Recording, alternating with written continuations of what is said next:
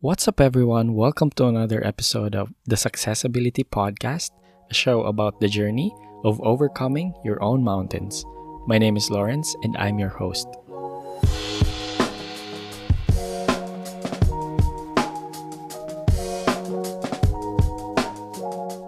Grabe, it feels good saying that again after a long break. Medyo matagal yung break natin, pero don't worry, we're back at creating more episodes again. But before that, if you're new here, I hope you'll learn something new in this episode. And if you do, please check out all the other episodes as well. And if you've been listening to the show for quite some time, thank you. And know that I really, really appreciate that. So now, season 2 na tayo. And dahil doon, I've gathered some of the feedback that we got from season 1. Ang dami actually. And super valuable ng mga yun for me. So please keep them coming. I really want to improve with you. And one of those feedback that I got is, wala daw akong solo episode. So pinag-isipan ko siya, I thought about it for quite some time and I said, yes, let's do that. Para makapag-share din ako ng personal insights ko apart from the ones already on the regular episodes. And what better way to do that than collating and highlighting 10 lessons from the 10 episodes of season 1. Now, so medyo halo-halo siya kasi naisip ko you might also be interested about what I learned from doing this whole podcast journey because I really did learn a lot and I'm about to share it to you. Sobrang excited na ako so wag na natin siyang patagalin. Here's number one. Not all trails are marked. Sometimes you have to create your own. You see, yung degree natin shouldn't define us. Kasi I finished civil engineering but that doesn't mean na kailangan civil engineer lang ako all my life.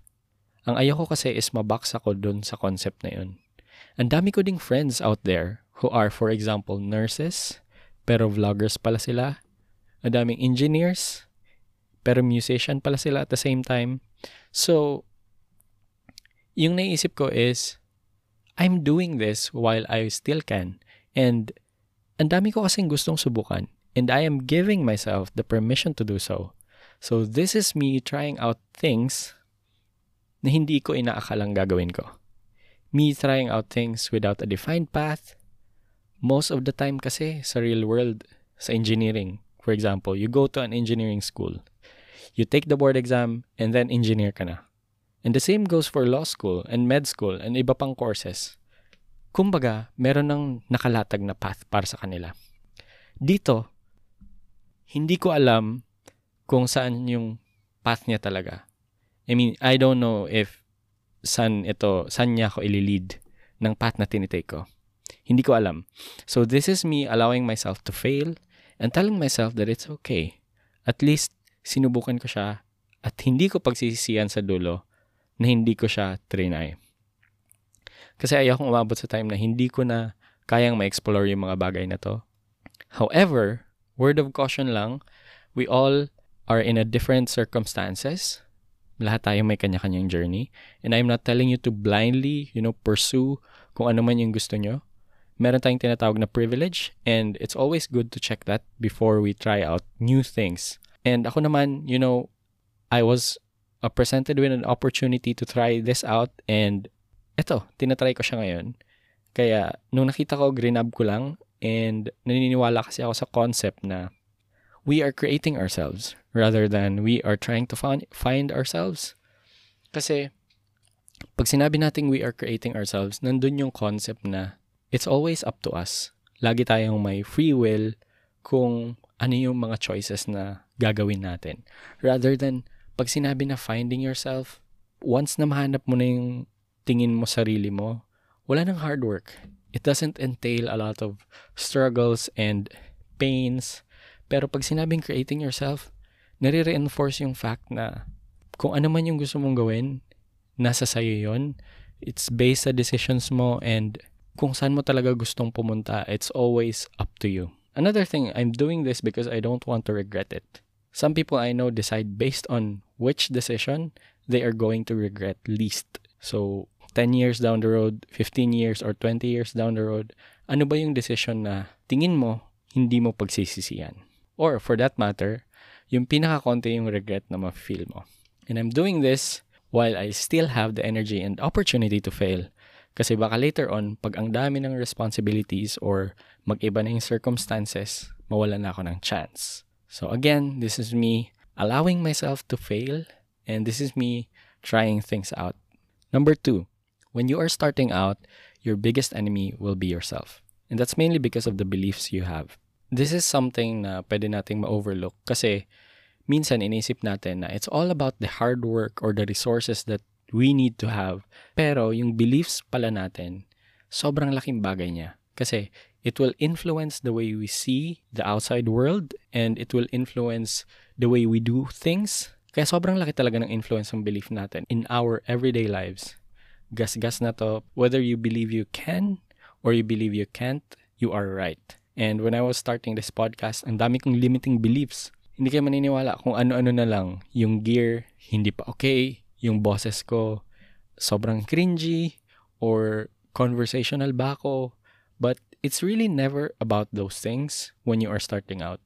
Andun pala siya sa beliefs mo na whether it's okay to fail or, you know, kailangan nating tanggapin yung mga bagay na yun na when you are starting out, okay lang. Kahit wala ka pang masyadong alam, as long as ready kang tanggapin, you know, you have that beginner mindset. And point ko dito is, yung beliefs nyo is super important. Number three, I learned how to appreciate my uniqueness and it prevents me from comparing myself to others. In one of the episodes in season one, I mentioned that I used to compare myself to other people a lot, as in, ang dami kong insecurities. Minsan, I feel bad whenever someone is getting ahead and then ang nangyayari is nagiging competitive ako in a bad way until nalaman ko na rather than focusing on the things that I am not good at, why not focus on the ones that I am really good at? And having conversations is one of those. Introspective kasi ako talagang tao and really more on the thinking and emotional side.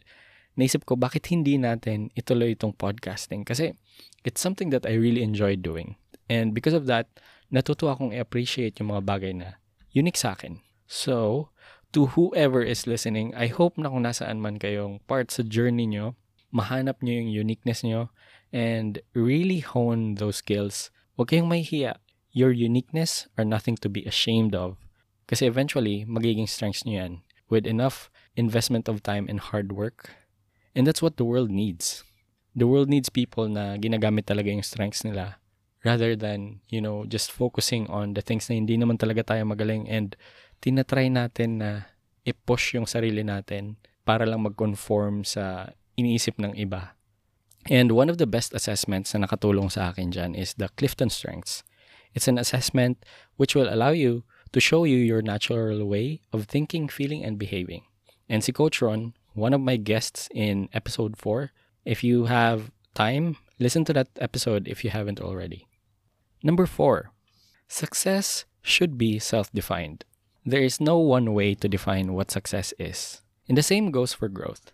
To be honest, when I was growing up, akala ko, matatawag ka lang na successful pag malaki yung bahay mo, pag astig yung sasakyan mo, or nakasuit ka. But then sobra kasi tayong nasanay sa definition ng society about success that it got merely reduced to the things I said. But through this podcast, natutunan ko na success should be self-defined. For some people, It might be wealth, prestige, peace of mind, freedom, options. Kaya naman shoutout kay Ralph Laiko na nagsabi nito dun sa episode din namin.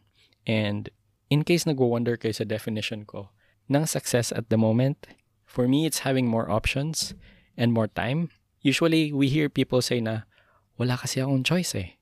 Kaya ako ginawa yung ginawa ko. Well, what if you had more choices? What I mean by that is, yung hindi ka confined with what the circumstances really has to offer.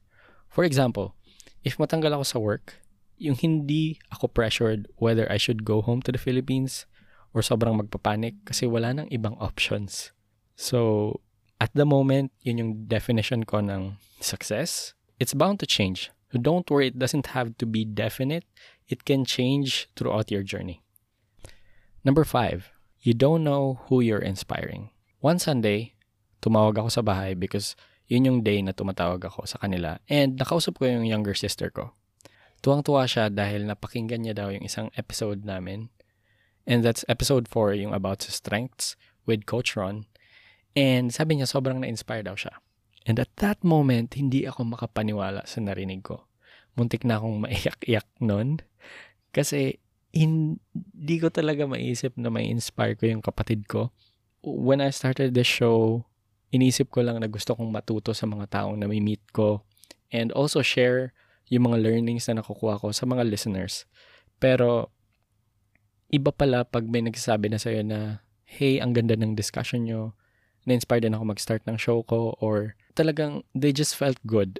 Kaya, if you are planning or iniisip mo na mag-start na din ng kung ano man yan, pagpatuloy mo lang yan. Kasi hindi mo alam kung sino yung nakikinig kahit hindi yan nagko-comment or nagre-react, pero hindi mo alam na na-inspire mo na pala siya. And if you have friends na nagtatry din or nagsas- nagtatry mag-start, bigyan nyo sila ng compliment. Kasi starting is one of the most difficult things na pwede nyo magawa. Kasi andyan, andyan yung self-doubts, andyan yung takot, andyan yung may isip nyo whether okay ba yung ginagawa nyo. And that's very brave.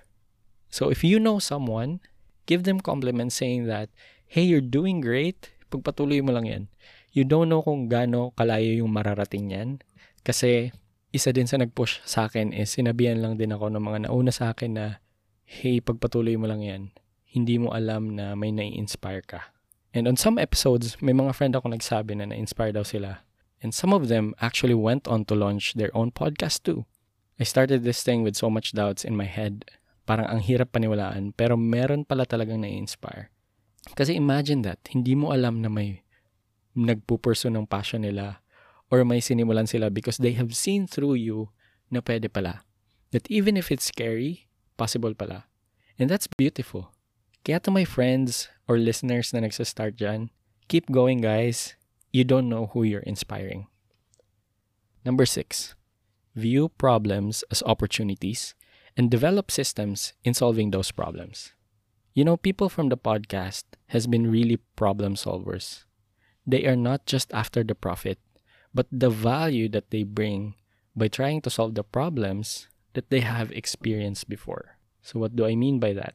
If mapansin nyo, yung mga na-interview ko, for example, si John Santillan of episode 2, uh, he started his own startup business, yung Denari Cash.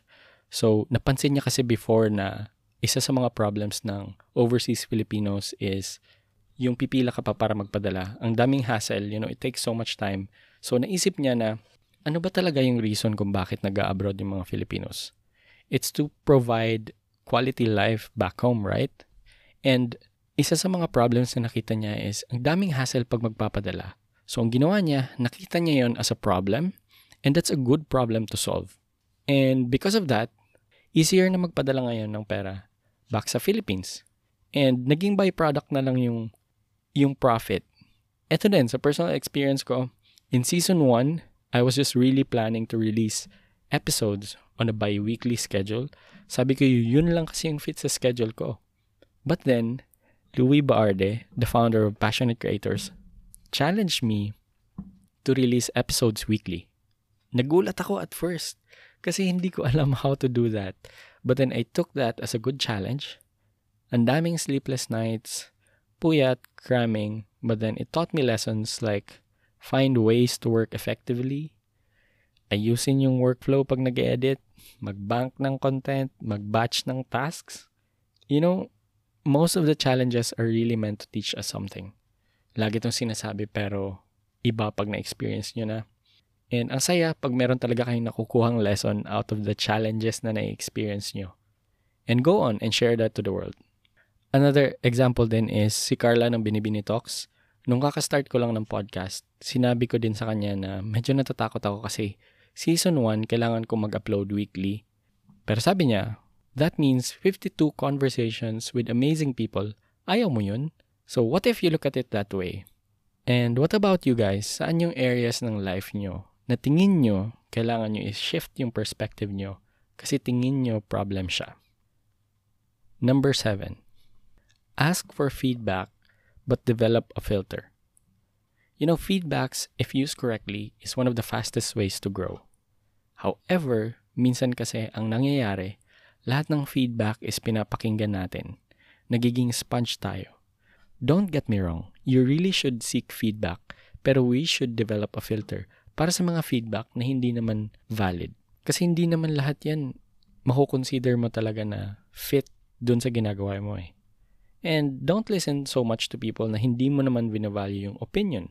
Tingnan pa din natin if tugma ba yan sa values natin or sila ba yung target audience natin para makonsider na valid ba talaga yung feedback.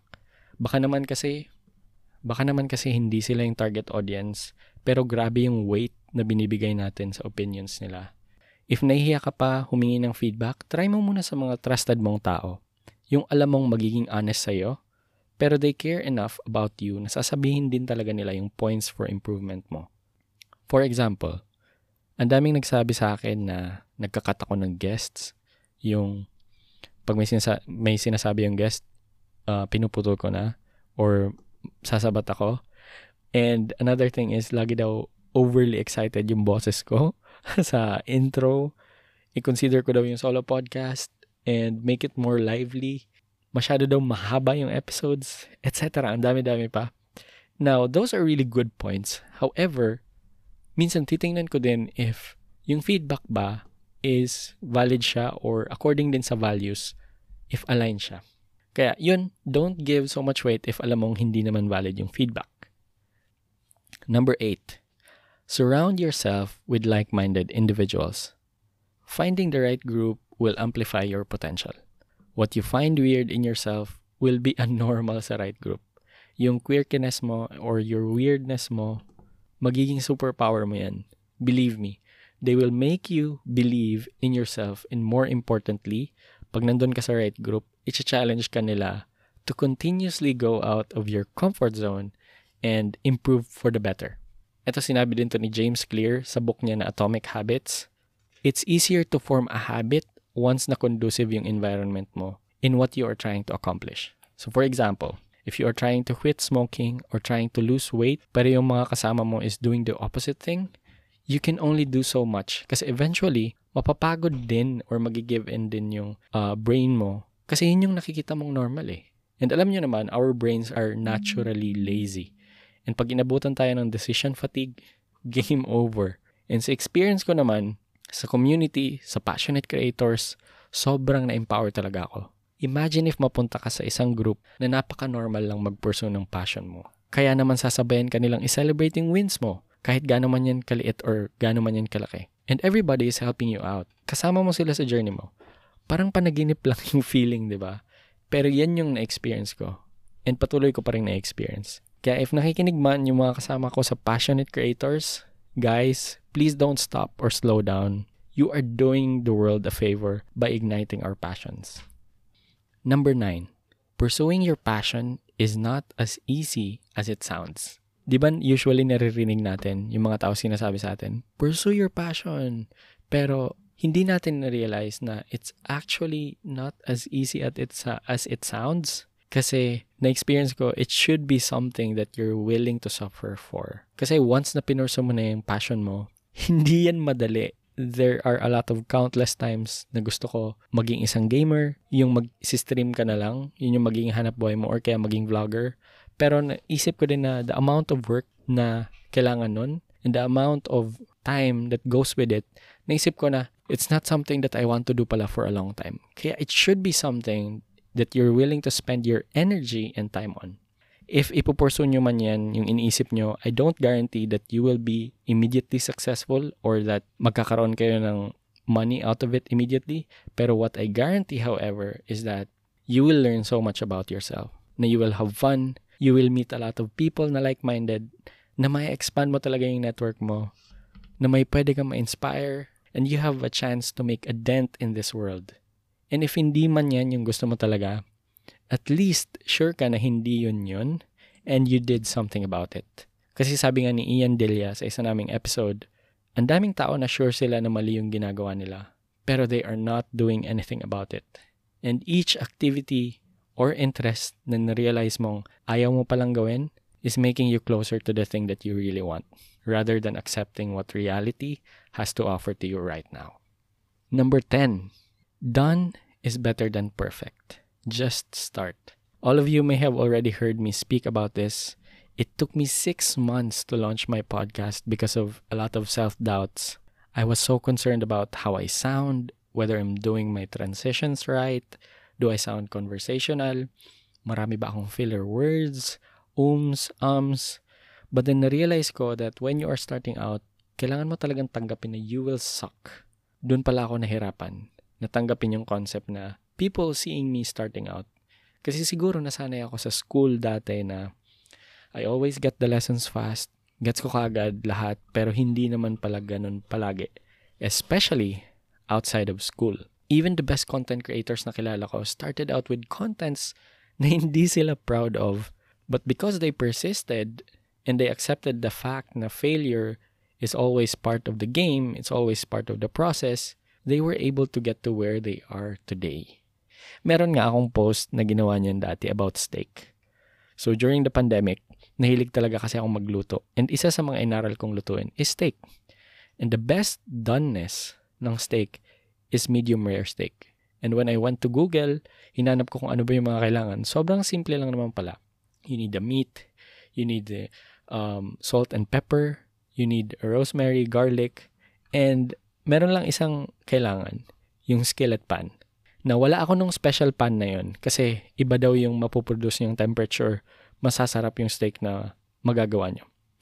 And I was holding off the idea about cooking steak until isang beses, napag-usapan namin sa group of friends ko and sinabi ng friend ko na ang arte ko daw kasi kaya naman siyang lutuin sa regular pan kahit hindi gamitin yung yung skillet pan na sinasabi ko. And after that, ginawa ko siya. Bumili na ako ng steak after ng conversation and trinay ko lutuin. And yung lesson dun is, nagawa ko ba yung perfect medium rare steak? Of course not. Pero madami akong natutunan. Like, ang dami natin minsan nakaartehan na inisip. Minsan nagiging excuse siya to start. If gusto mong mag-start ng podcast, if sobrang conscious ka, pause mo tong podcast, mag-record ka sa phone mo, or right after nitong episode, gawa ka na ng account then message mo ako. Ako unang magla-like or ako yung unang i-guest mo. I'd be much more willing to do that kasi alam ko yung feeling na natatakot mag-start. So go ahead. If gusto mo mag-vlog, vlog, business, or page, simulan mo na yan. Subukan mo lang. Ayun. So, I think yung overarching message dito is that whatever it is na iniisip mong gawin, take action. Kasi all of these 10 lessons na na-compile ko dito is because I took action. And one of the best learnings are the ones coming from your own experience. So there we go. Yung 10 lessons from 10 episodes. First solo episode. Tell me what you think about it. And thank you so much for tuning in. I hope you got some value out of this episode. And if you did, show some support by sharing it to your family and friends. If you want more of my content, follow me on Facebook at the Successability. Catch you on the next one, and remember, soar higher.